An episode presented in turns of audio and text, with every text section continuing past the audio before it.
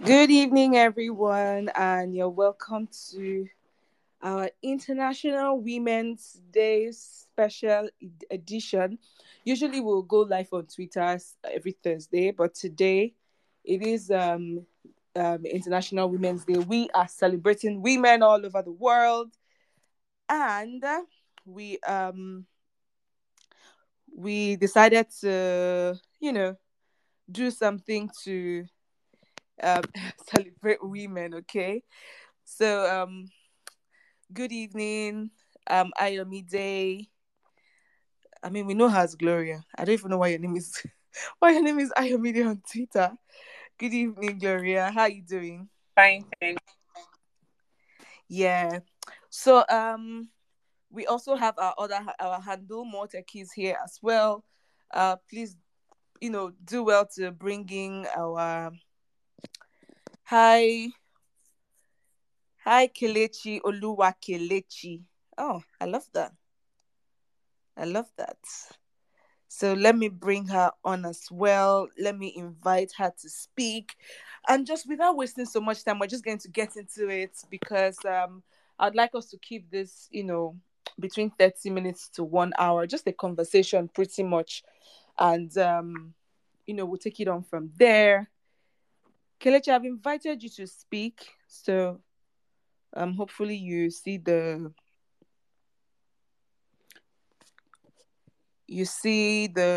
prompt for you to come on as a speaker. All right. So, Gloria, how are you? Thank you so much for supporting everything we do at More Techies. I can safely say Gloria is our number one fan because she's ever ready to show up for us. And I sincerely appreciate you, Gloria. Thank you so much for being amazing. I mean, you're the literal definition of women supporting women. Like, if women supporting women was a person, now you. Thank you so much. So I'm just going to start this session with giving Gloria the floor. And I'll say, Gloria, tell us who Gloria is, what you do in tech, your story, how you got into the tech space, pretty much. You have the floor now. Okay, yeah, can you hear me? Yeah, my name is Gloria Agboifoh. So I work with Google as partnership and strategic partnership and monetization manager.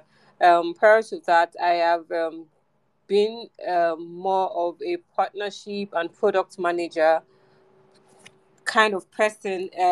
So I did not just dive into tech. So I realized that most people actually want to be more of the software developer, the product management, the product design, and all of that, forgetting that wherever you are, you can actually do tech with whatever you are currently doing with your career path. So I started my career as a customer service officer at Airtel. So at that time, I just graduated from my from school, and then I was doing my NYSE. And then I stumbled. So there's this service called value-added service, VAS services in telco space, right? So we do like the Music Plus. We do so MTN at that time, they used to do Music Plus, Ring Back Tunes, and then they used to do 9mobile Cloud9, then the Comedy Plus and all of that. So at that time, I started working after my university. I started working with a company in Ikeja, so they were into all of that services. And then I realized that aside from that services, right, people actually have subscription services for music streaming and the rest of that. So I moved to content acquisition. And then from there, I started working with 9mobile. So at 9mobile, I realized that most vast companies used to do. So at that time, tech was not like the way it is now. And then product was actually different. Before you can actually own a product and run your product, you have to go through the telco because of subscription, because you need people to use their data. And then we used to run, We used to run these campaigns for people. Like, we had a campaigns platform that we run and all of that, and then we make money from airtime, from data streaming, and then the likes of that. So I now dived into products in at 9mobile, right? When vast companies bring their product and say, oh, we have this product. Oh, it's supposed to be a streaming platform. It's supposed to be a payment platform for people. People will use their card. People would probably use their data or airtime to pay and all of that. So it became really interesting, right? And then I started reading and studying, and then I did a course on product management. So at the time I went for my MBA, I did my MBA, my master's at Lagos Business School in building product and growing sales, right? So I started like learning about product management, and I started doing, at that time, I now dived to fintech, right? I was working with a particular tech company in Lagos, and I was doing product management for them and also partnership for them. So from there, I kept going from one fintech to another, and then I became a chief product officer in a particular company in Lagos. And from there, I moved to starting my own startup called Unboxed. And then I have InsurePass, right, where I'm a co-founder and I head the partnership department. So for InsurePass, so we realized that it's an insurance technology company. So we realized that people are actually moving into financial inclusion and nobody's talking about insurance, right? We all know the regular insurance. So we decided to do like an insurance technology that covers for the uninsured, because we realized in the pyramid of life, before you even think of insurance, you probably want to actually think of food, water, and all the necessity before you actually think of your health. So we came up with like really, really affordable insurance plan. And then from there, I got into Google.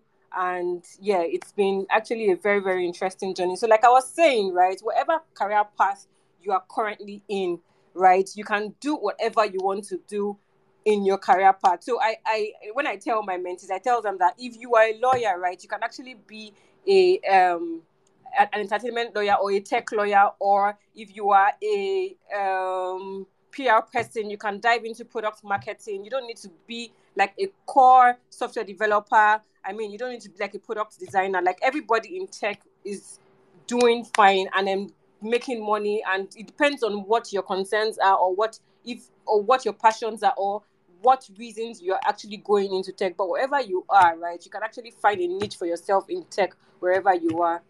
So, yeah.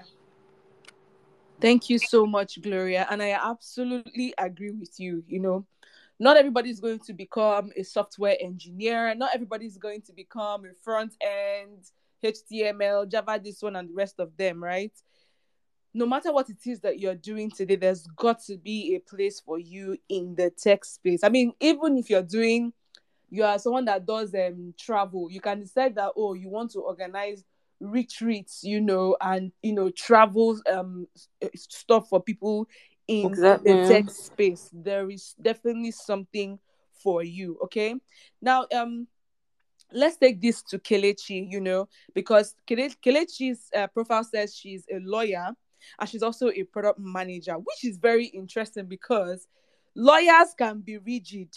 Oh my goodness, they can be rigid, you know. So Kelechi, please tell us how you went from being a lawyer. I believe you're still a lawyer, you know, how you were able to just go from, I mean, why didn't you say, oh, I want to become a tech lawyer? You know, why product management? How did you get into that space? Okay, hi, can you hear me, Joy? Yes, I can hear you absolutely well. Okay, hello everyone, good evening. So for me, I think that it was just a thing of me not wanting to do the normal, right? I finished school and I didn't want to do litigation. That's go to court. I didn't want to do that. I needed to do something else. So what I did was, one way or the other, I found myself in software development. So I became a developer. And from there, I realized that as a developer, there was like a gap between, at least for me, the company I worked for, there was a gap between what we're doing as a team of developers and then what the market was saying. There was always that communication gap. So what I did was to, you know, rise up to fill that gap. So it just meant that I wanted to know exactly what the market was saying, do my research, communicate that to developers, you know, on an ongoing basis. And from there, I made the transition to product management. So why product management? Actually, I don't know. It was just the interesting thing to do at the time. I didn't like design, so I couldn't have done product design. I don't think I had that patience. And then when I was a developer, it was interesting for a bit. But then for me, because I was already a lawyer and I had I acquired quite some skills that were able to help me quickly transition into product management. I just did it and it was just interesting. And it's been interesting ever since, pretty much. Lawyers are not rigid. The profession itself can be rigid sometimes, the kind of structures we put in place. But I think that lawyers are becoming very, very more open-minded to certain things. I've seen lawyers that have now, transitioned into product design, to becoming artists, product management, developers, and the likes, right? So we are getting better, if I can put it that way. That's amazing. Okay, so pardon me, my lord. Lions are not rigid. Pardon me, my lord. All right, so that's an interesting story you've got there. And I mean, to think that you went into software development, my goodness, like, where did you find all that time to learn all of that and then begin to practice? That's really amazing. All right, so let's get into your experience in general, and let's talk about the challenges that you face in the tech industry as women or as a woman, right? So, I mean, the tagline for this year is break the bias, and having spoken with lots of women, oh, you need to get into tech. Oh, it's too hard. Oh, I don't have the time. Oh, I don't think I have the head space. Oh, I don't think it's for people like me, and all those things right now. That's the mental challenge that people have before they get into the space. Now, my first question is, did you have that kind of challenge? And two, how were you able to break through when you got into the space? Three, what challenges did you meet in the field? So, Gloria, let's start with you. Okay, yeah. So for me, right, there were a lot of challenges, right? So let me just say something here. Tech field is not just for men, right? You cannot let the men dominate that tech space, because most of the job descriptions you see or job positions you see, they actually discourage you into entering the field. So I think that I see more of guys in the tech field because they actually are there to make money, and then they have passions for it more than. It's just recently that the female that we ladies are actually going into tech, right? And then the truth is, whether you're a man or you're a woman, your success in the tech industry. So this is what has been keeping me going, right, with all of the challenges that I faced. And yes, I faced challenges, right? And there are times that back then when someone wants to speak to a product manager, and I was really tiny as a lady, and then I come up and say, oh, I'm the one handling your product. And they're like, oh, right, who is the guy, or who is your team lead, or who is the guy handling this? And all of that, even as a chief product officer, right, I get to face that a lot.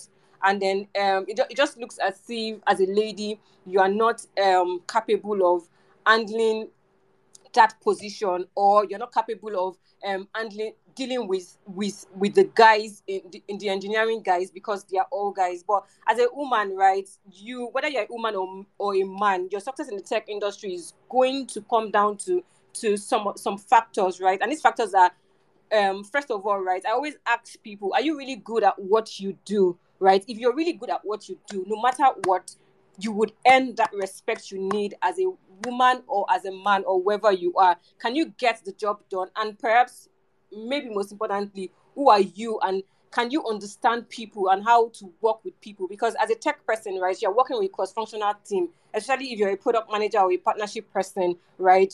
Can you actually work with people? Aside from the culture of the organization, you need to earn that respect first as a lady.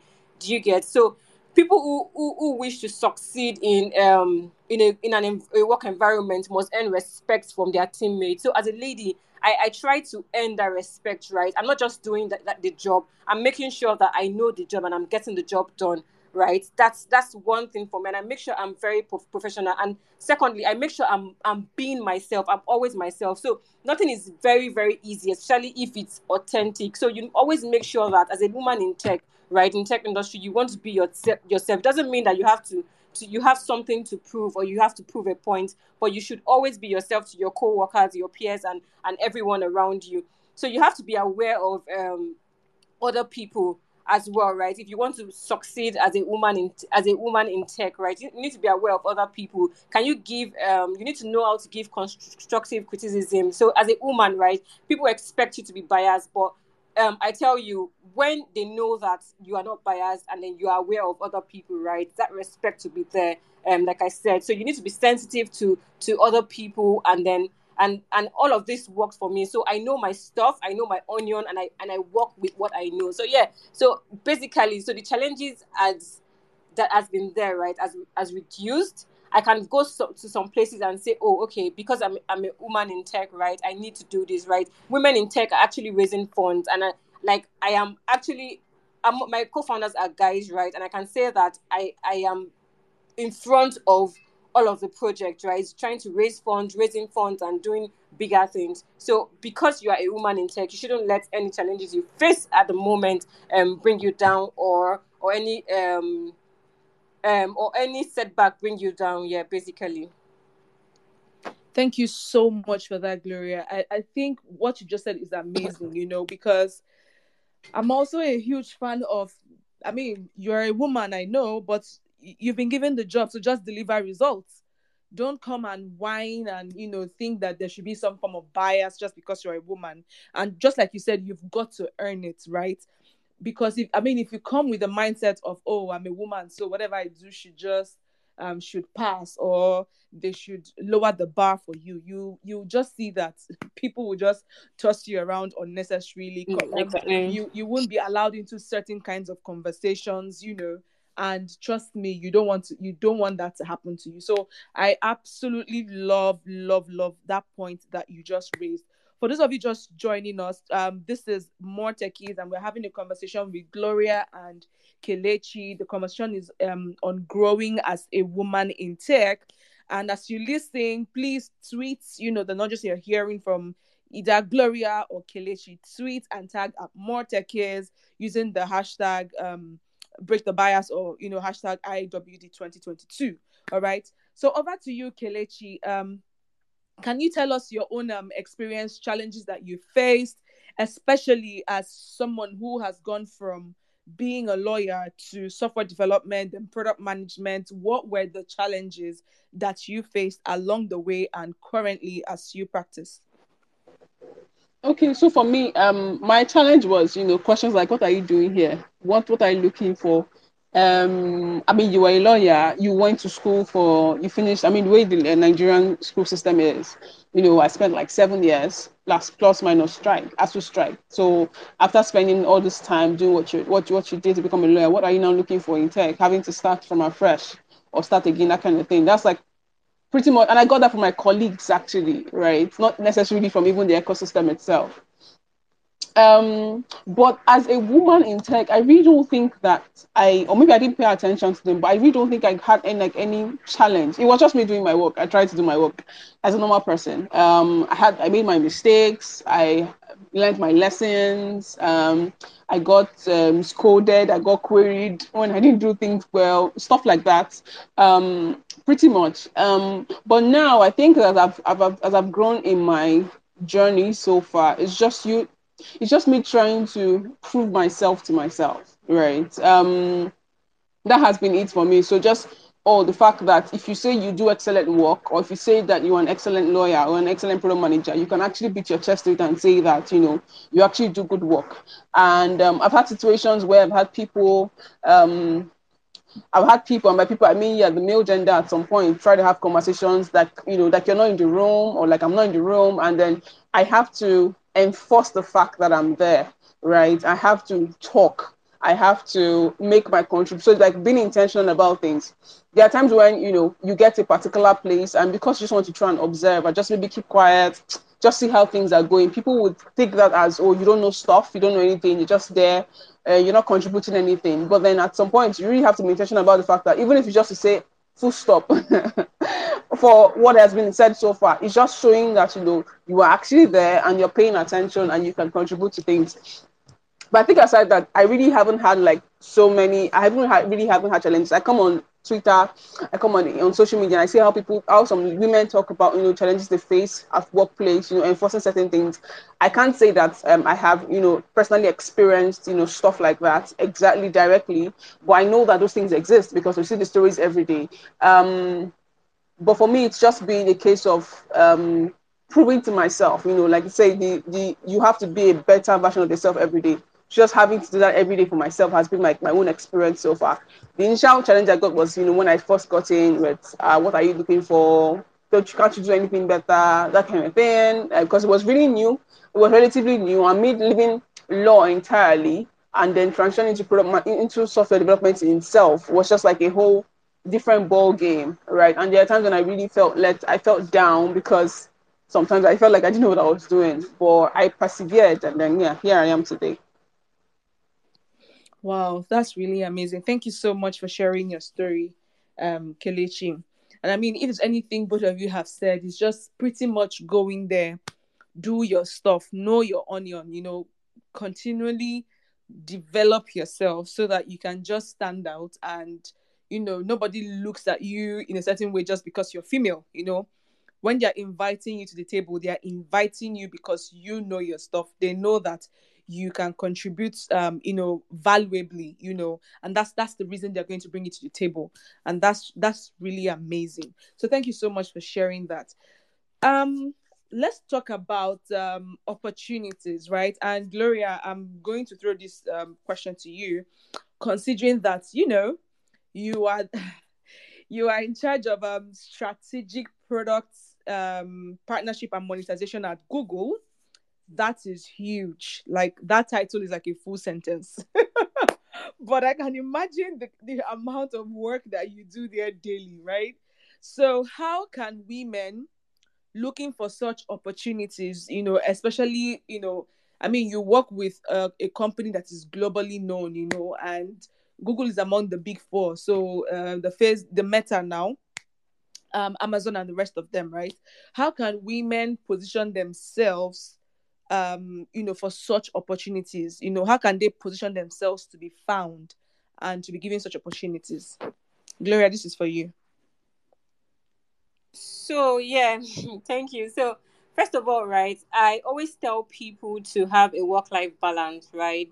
Most people that actually I want to say this. Most people that actually are in tech, right, we always think that if we work 24/7 and we don't sleep, right, it means that we are putting the work into it, right?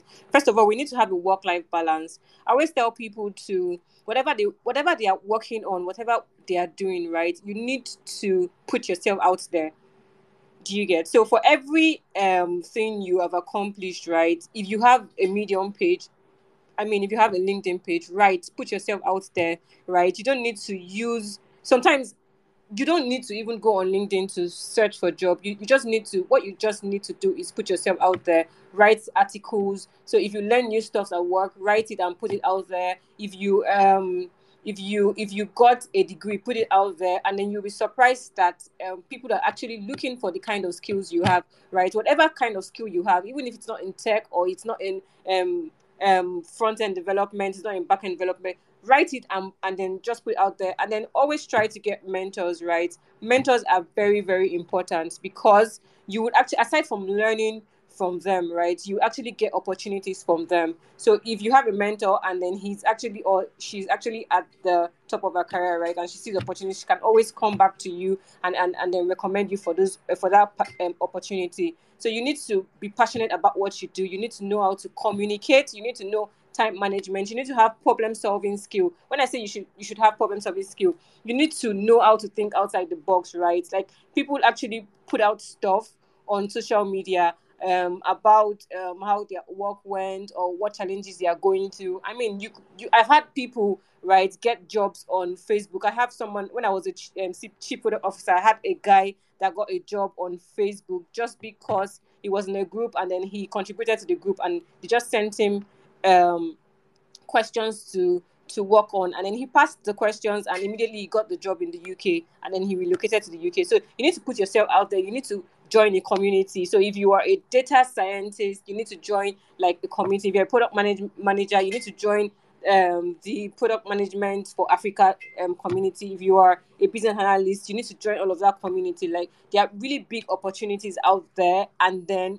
most especially for females, to be honest, there are really big opportunity out there for us. So you need to put yourself out there and then be visible, right? Don't just stay in your comfort zone and expect something to come for you, or when you're pursuing something and then you're not putting it out there, expect it to just come to you by magic. So you need to put yourself out there all the time. If you need to write, you have to. If you can write, you need to write. If you can actually speak, you need to speak. If you can do anything, you can do. Just put yourself. Make sure you're putting yourself out there, no matter what level you are in.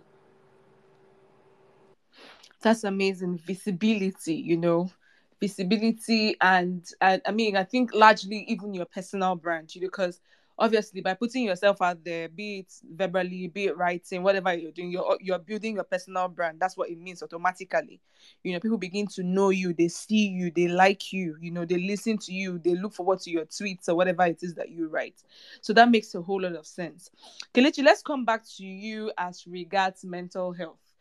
So all over Twitter, sometimes, on a very, very beautiful day, you can see people having conversations about working in the tech space or with startups, and how it can be mentally draining, how your mental health is, it's just taken for granted. They expect you to work 24/7 round the clock, with calendars full and all those things, right? How do you think women in the tech space can take care of their mental health? I mean, from your experience. So I think for me, it will be know when to take a break, right? One thing that I've learned so far is, my experience is, as much as deliverables are breathing down your neck and you need to, if you don't deliver, it looks like you're a bad person, that kind of thing. If something, God forbid, something happens, right? Everybody's going to say sorry and then find a different way to make whatever work needs to be done, right? And then you will be left with having to fix yourself alongside the same parts of every other person, but the work will still go on, right? So there is you and there is the work. So just knowing, this is not like an excuse to be lazy, but knowing when to take, you will know when your body has reached its limit. You don't even need to get to where it reaches its limit. Just know when to take a break, know when to take breaks in between work. Know when, I mean, everybody wants to have money, everybody wants to make money, everybody wants to chill with the big boys. But then if the particular job you are doing is stressing you so much that you cannot even go out to chill with anybody, right? Even with the smaller boys, just don't bother. If it's okay to if this is not, if a particular role or a particular job is not convenient for you, respect to the health, right? Know when to take a bow in that sense. I've seen many people that say that good health is underrated, and that's the truth, because I mean, when our bodies are just keep going and going and going, or our health, our in our head, we just keep going, we just want to do the work. By the time there's like a breakdown, you just realize that, oh my God, the world doesn't stop, right? You just take a pause and you're trying to fix yourself. So I think that for me, number one is know when to take a break, know when to recharge, know when to leave it all, because you are very, very, very important in the wheel of trying to get things on. You are the number one important component, in that wheel. So knowing when to take a break is very important. Knowing when to put you first, right? And then knowing the other resources that help to achieve this, because there are different ways that people get to, manage exactly what goes on with them. There are different ways who get to recharge. So knowing exactly what works or what clicks for you is like very important. That's what I think. That's really amazing. You've actually raised a very, very good point. Knowing when to take a break, and from my own experience, I'll just say delegating is a huge one, and don't be ashamed to ask for help. Like, if you feel your table is just so much and all of that, you can actually either take a break, ask for help, oh, please, can you help me with this? Because I've got this going on and I need help to sort this out. If someone that has the headspace or the time to do that for you, right? You can delegate it, I mean, we can't say this enough, to be honest, because every other day on Twitter, you see someone coming up to complain, and it just feels as if the tech space is a terrible place to work in. But no, I mean, of course, the founders, you know, the people who are building these companies also have their own role to play to ensure that their teammates are well taken care of, you know, both mentally and physically, right? But then there is the part of, just like she said, take a break, even if it means you telling your boss, see, and this is how I feel, this is how this is affecting me. I believe such conversations, you know, they are healthy conversations to have in the workplace, right? So Kelechi, thank you so much for that. We're going to be rounding up very soon because we promised that we're going to keep this like in 30 minutes, you know, or a little bit above 30 minutes. So we're going to be rounding up. The last question I have here is as regards money. And I would like to, you know, listen to the opinions of both speakers, right? The issue of salaries, you know. So we'll ask Gloria, because Gloria works with Google, right? So when it comes to salary, right, we've had situations whereby, you know, sometimes a guy is, you know, being paid more than the female, right? We've had situations where, I mean, there may even be two females working in the same department, and then one is being paid more than the other, even though they are doing the same thing, right? How can women in tech command fatter salaries? You know, how can they demand good salaries, good pay, you know, with their full chest without feeling scared or feeling less? Oh, okay. So for me, I don't think that so I've never had that issue of being underpaid than the male counterpart, right?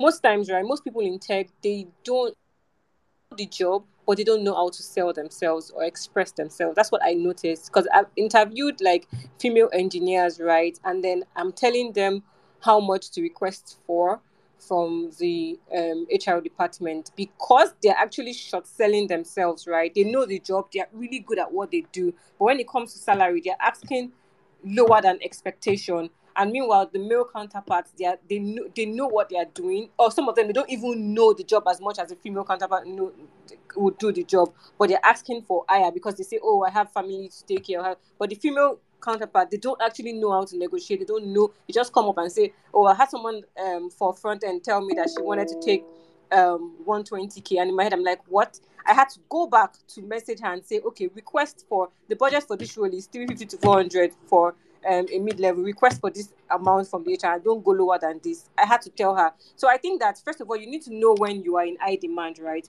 So there's no way that a company looking that has picked you amongst maybe like 100 people or 50 people to take up the role, right? I'm sure you guys are just two, and then they know that you can actually do the job. So at that point, you should know that you are in high demand, right? Whether that job comes or not, you will still get another job as long as you're good. So you know, you need to know that you are in high demand, and then you are qualified for that role. That's why they are reaching out to you. Then secondly, you need to always know how to negotiate your offer. So if they give you an offer, just know that if you stretch them, they will do more than that offer they are giving you. They always have a budget, right? Hiring managers always have a job budget, or companies always have a budget, right? But they always want to go lower and see if you accept lower. But if you come back and then you actually stretch them, they will actually agree to what you're asking for, because you are actually in high demand and they actually need your service. So you need to look at it and do your research about the complaint. So don't rush to accept the offer letter. Nobody that has ever rushed to accept an offer letter actually gets a reasonable offer, right? The offer might sound reasonable, and then you just need like 48 hours to accept it. Speak to people, right? If you have mentors, speak to them, right? For that particular role, from every role, there's always a budget. Speak to people before you accept offer letter. Make sure you stretch the recruiter, and then when they tell you that, oh, this is how we can go, right? Maybe they give you a $5,000 USD, and then you are saying that, oh, I want a 7,000. You say, oh, we can do 6,500 USD, and you say, oh no, I want a 7,000, and it's okay, we can do 6,700. And then when you go back to them and say, okay, that's the least we can do, then you can now take the offer. Don't rush to accept the offer because you really need a job, right? Offers from other companies would give you some negotiating power. So I always tell people, it's not like as if you are actually going about looking for a job, but when you're actually actively looking, you need to apply to more than 1, 2, or 3 places, right? So that you can actually compare or compare offers, right? And then you're negotiating power. So you need to know how to negotiate. Don't just show your card so soon.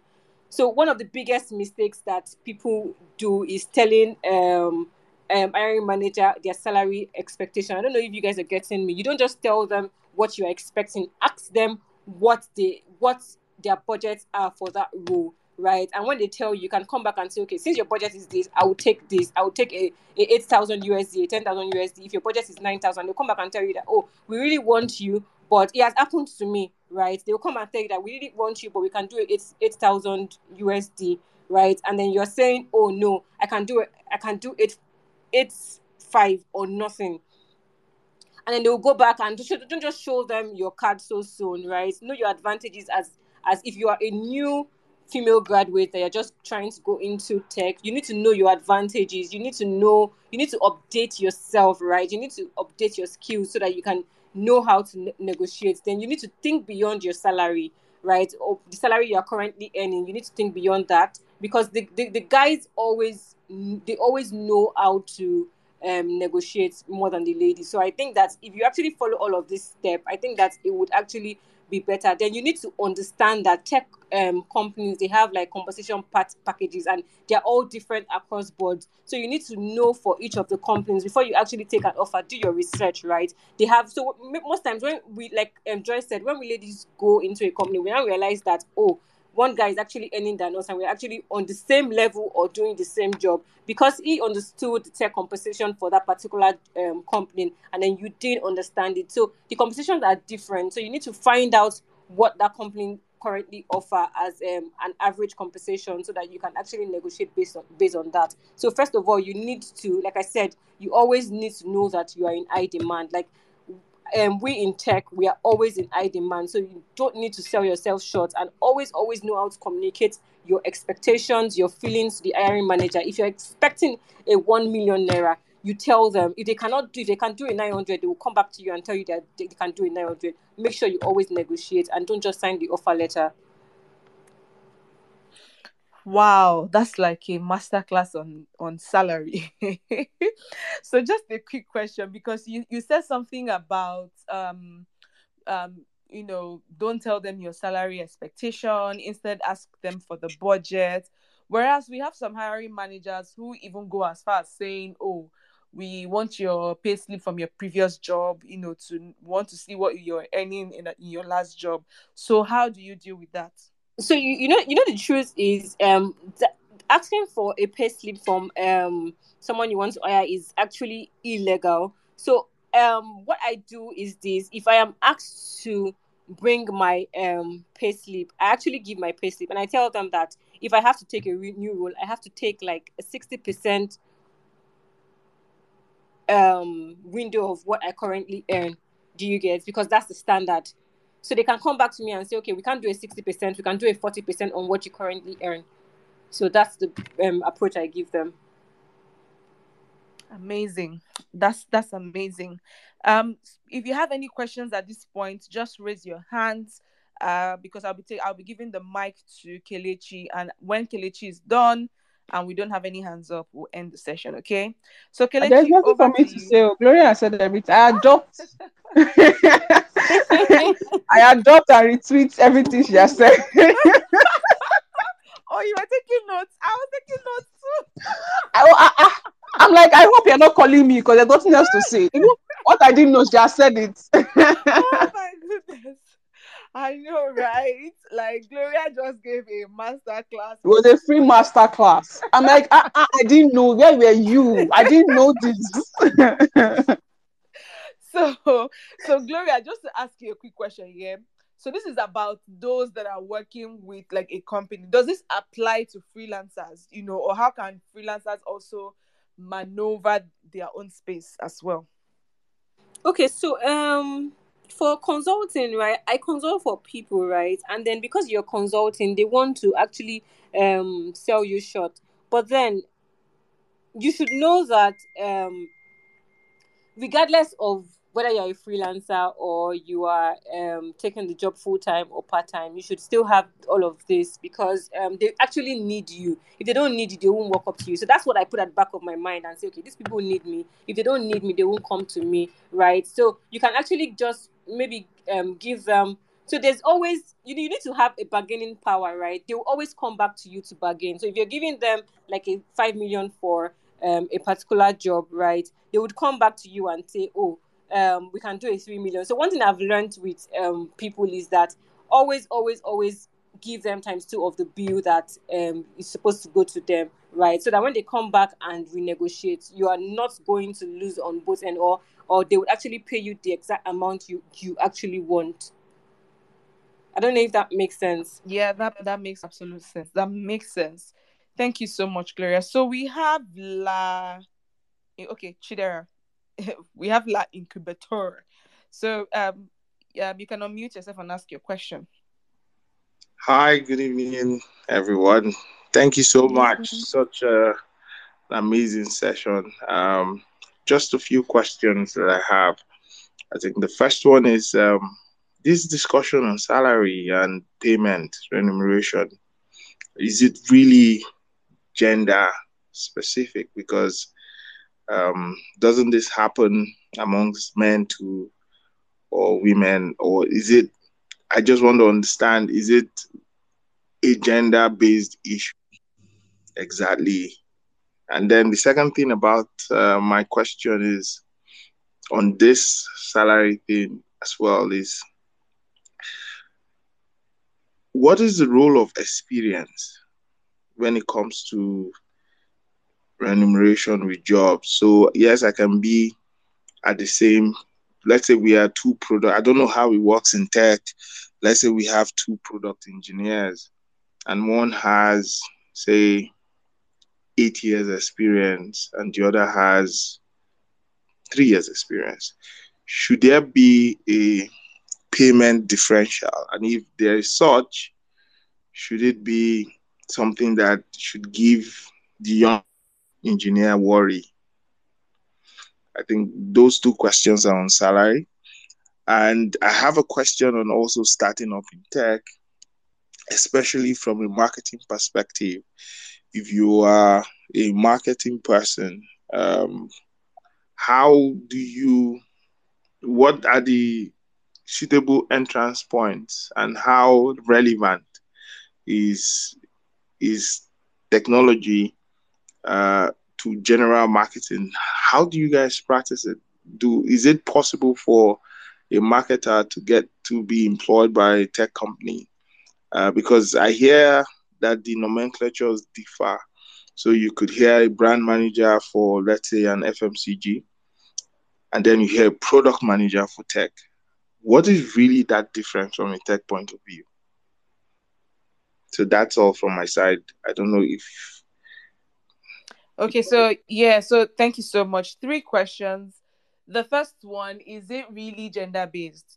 So it's not necessarily gender-based, but today is International Women's Day, right? So we are celebrating women today. Today is for women. And we also know that, even statistics have shown that women, they don't negotiate well when it comes to salary. Like, men do better when it comes to negotiating salaries. You can see a guy who doesn't even know all there is to know in his particular field, and he's really bold about, calling out the amount he wants to be paid. But a woman some women would know way more than him, and they are not they won't be bold enough to talk about or mention how much they want to be paid.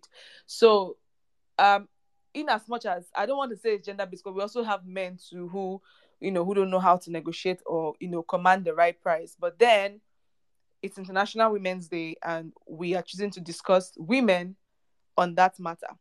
Then the second question, I think the second question was about, I think I remember the third, which is about brand manager, for example, and product manager. What is the difference and all of that? So I don't know, Gloria, do you want to take that? You said starting. Okay, so for me, I think that as a marketing person, right, it's very easy to transition into tech, right? Because in tech, we need marketing managers or we call them product managers and product marketing managers or growth managers, right? Because for every product that is being rolled out, right, you need a product marketing person to actually do your go-to market and all of that. So I think that if you are in the FMCG space and you're trying to navigate to the tech company, I think the first thing you need to do is you need to understand what tech products entail, right? So you can take up products in fintechs, you can take up products in insurance technology, you can take up products in, and just read on them, right? And tailor your CV to what they do, like your experience to what they already do, right? And then you can actually just read on product marketing, and then you would see that it's actually the same thing as what you do in the FMCG space. The only difference is just the products you'll be working on in the tech space. I don't know if that answers your question. Yeah, I hope it does. I know you asked a second question, but I don't quite remember it, but I hope that question, and I mean, just like she rightly said, it's not difficult for you to transition. To be very honest, I'm just going to say that if you are, say, a brand manager looking to transition into product management, you know, okay, I think he's trying to come back on to ask his question. You know, even if you say brand, I mean, I know that yes, is a brand, and the brand actually births products. You know, there are things that you can actually get from your experience as a brand manager and bring it into the product space, right? So just like she said, you may now begin to learn, okay, how does this industry work? How does this particular product work? What solution does it solve? And I mean, it's the people will say that marketing has like a basic principle, and really that's just it. Once you understand that, the next assignment is for you to understand that particular thing that you're looking to get to the marketplace, and you can just from there, to be honest, it will be easy for you to transition as a brand manager, you know. So yeah, so do you want to ask the second question again just before we wrap up? So I think that's the last question. So let me add to what Joy said. So for marketing and product marketing, I don't think like there's any difference, because product marketing is like a process of bringing like the whole product idea to market, right, from launch to finish. And I think that's the same thing you do as a marketing manager in your FMCG. So when stuffs are produced, right, you are in charge of taking it to market, the entire branding and all of that. It's the same as product marketing. So the only thing you just need to, like I said, is just tailor your CV to show that you have that skill. You can actually write a go-to marketing strategy, and then you can, like your entire product marketing roadmap or your product roadmap and all of that. So the major thing you need to do is just read about product marketing, read about how you can transition from marketing to the tech space, right? And as a marketing person already, what you want to be doing is product marketing, not product management, because they are quite different. Yeah, that's right. So, La Incubator, do you want to, I think you're back on stage. You want to ask a question? Yeah, thank you. Thank you, guys. So I think just one question is left unanswered, and that question is the role of experience as regards payment or salary or remuneration, as the case may be. Does it apply? Gloria, you have the floor. So I think that in a structured environment, right, it should there should be a salary structure based on your experience. But let me say this from my experience: some guys that have like really good 8 years experience, they don't know as much as some maybe the tech guys or developers. Sorry, some developers or designer. I don't know if Kemi can actually add to this, that have like 4 years experience. So you see those ones actually doing, knowing their onions and asking for more. Meanwhile, the guy that has like 8 years experience is not actually asking for more. So they will actually short pay him. than they would do to that guy that knows how to sell himself and ask for more. But basically, there's supposed to be a salary structure of some sort, right? That says, okay, if you have 1 year experience to 4 year experience, this is what you're earning. If you have 6 years to 8 years, this is what you're earning. But some companies will actually pay you based on how you can sell yourself, actually. But in Nigerian companies, we don't really have that structure that it's needed. It's just few companies that have that structure, that for that payment structure. I don't know if Kemi has anything to say to that. I Kelechi, rather. I think I totally agree with you, Gloria, you know, because like even in More Techies in the community, I always tell them, I say, see guys, it is not a question of having 1,000,000 years experience. Now, does that help you? Sure it does. You know, but at the end of the day, what matters is the results you can bring on the table. You know, you would agree with me that there are some people that, you know, may have been in the field for quite a while, say 5 years, 6 years, 7 years, 10 years, and they don't, you know, as much invest in themselves. Whereas you see someone that's like that has 3 years experience, and this person is constantly improving, you know, engaging in projects, collaborating, pushing out stuff, getting better. You know, they are aware of what is, you know, what's currently going on in the marketplace, what is needed in the marketplace, and then they are developing themselves and all of that. They are giving results. You know, when you give them the job, they do it. If you were the employer, who would you rather pick? You know, so I always like to say that, yes, there's the culture of, oh yeah, we're looking for a front end engineer who has 50 years experience and all of that. But I also believe that once you walk through that door, with your 2 years, with your 3 years, with your 4 years, depending on you know, the intensity of your personal development. Once you walk through that door with your experience and you can prove it, you can defend it, you can show them, you will have the job and you will command a big pay. And at the same time, again, someone who knows what they are doing, of course, will be bold enough, you know, you're bold enough to command, say, oh yeah, I bring the result to the table and this is what I demand when it comes to my salary. So there is no, especially when it comes to the tech space, there is no rule that is set on stone, you know. At the end of the day, one thing I love about the tech space is that it is result oriented. Like, we will see it. You know, if you know what you're doing, we will see it. We will know, you know. If you're a marketing person in the marketing space, we will see it. If you say you're a tech writer, we will see it, you know. If you say you are a front-end engineer, we will see it. And that's what I love about the tech space. It is seriously result-oriented, you know. And, I mean, every employer out there will tell you that that's what, you know, they are looking for. So I hope that answers your question. Yeah, that does. It's just that I have, you know, the point of performance is a postmortem exercise. Is not exactly what you know at the beginning of an interview. You can interview two people and, you know, one, I mean, sounding like you know doesn't really prove that you know.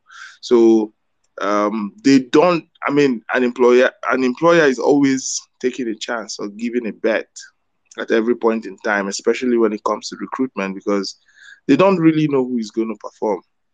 You know, so after giving the job, then you can bring, you know, you prove yourself.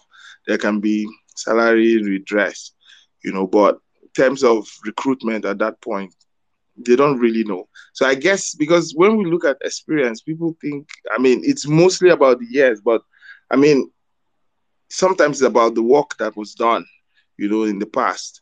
So if you said you've built this, you've built that, you've built this, you've built that, you know, it kind of gives the employer a trust that you have done something. And that is the experience. And can that be a premium over somebody who has not built that kind of system before?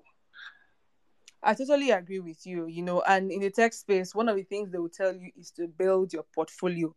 You know, it doesn't have to be something that maybe you have done like in a structured environment, right?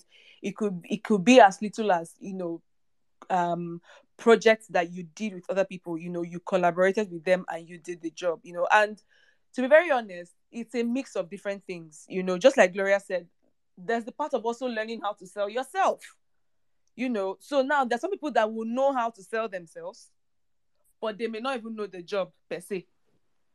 So it's a mix of different things at the end of the day. And that's why I said the tech space is largely results-oriented. You know, if you know how to sell yourself, probably you've read 1,000,000 books on how to sell yourself and you know how to do it, and you get in through the door and you're not able to deliver results, in no time you'll be fished out and you'll be sent out again. You know, and it's funny how the tech space can be large yet small, because words will spread fast. By the time you do it in company one, do it in company two, the next thing you'll be hearing is, I'm going to hire that guy. He just a bit talking, no sabi work. You know, so at the end of the day, it's a combination of different things, knowing how to sell yourself, working on projects, you know, be it things that you did, be it things that you did maybe with your peer group, like collaborating with them or places you've worked before, you know, also a combination of, you know, learning how to deliver results and, you know, walking your talk at the end of the day.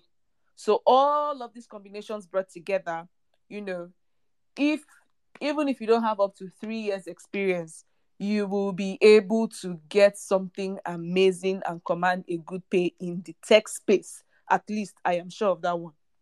In the tech space, I don't know about the FMCG space that you're talking about, but the tech space, you will be able to command something. I'll be Gloria, lie. No, you know, lie, Joy. So that's it. La Incubator, thank you so much for your question, because I mean, it's good that we clarify these things so that it doesn't look as if we are selling, you know, one, you know how a house can be fine, you know, externally, but inside is full of trash. So it doesn't give off that kind of vibe. You know, it's always very important to be clear, especially when it comes to conversations like this.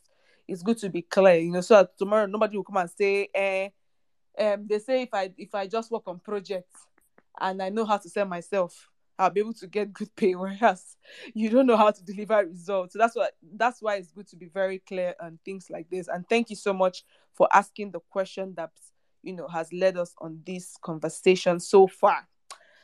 All right, guys, I think that brings us to the end of tonight's session. I personally had fun. Big ups and thank you to our speakers, Gloria and Kelechi. Guys, go and follow them. Gloria is doing an amazing work at Google, and she has her own startup called Unboxed.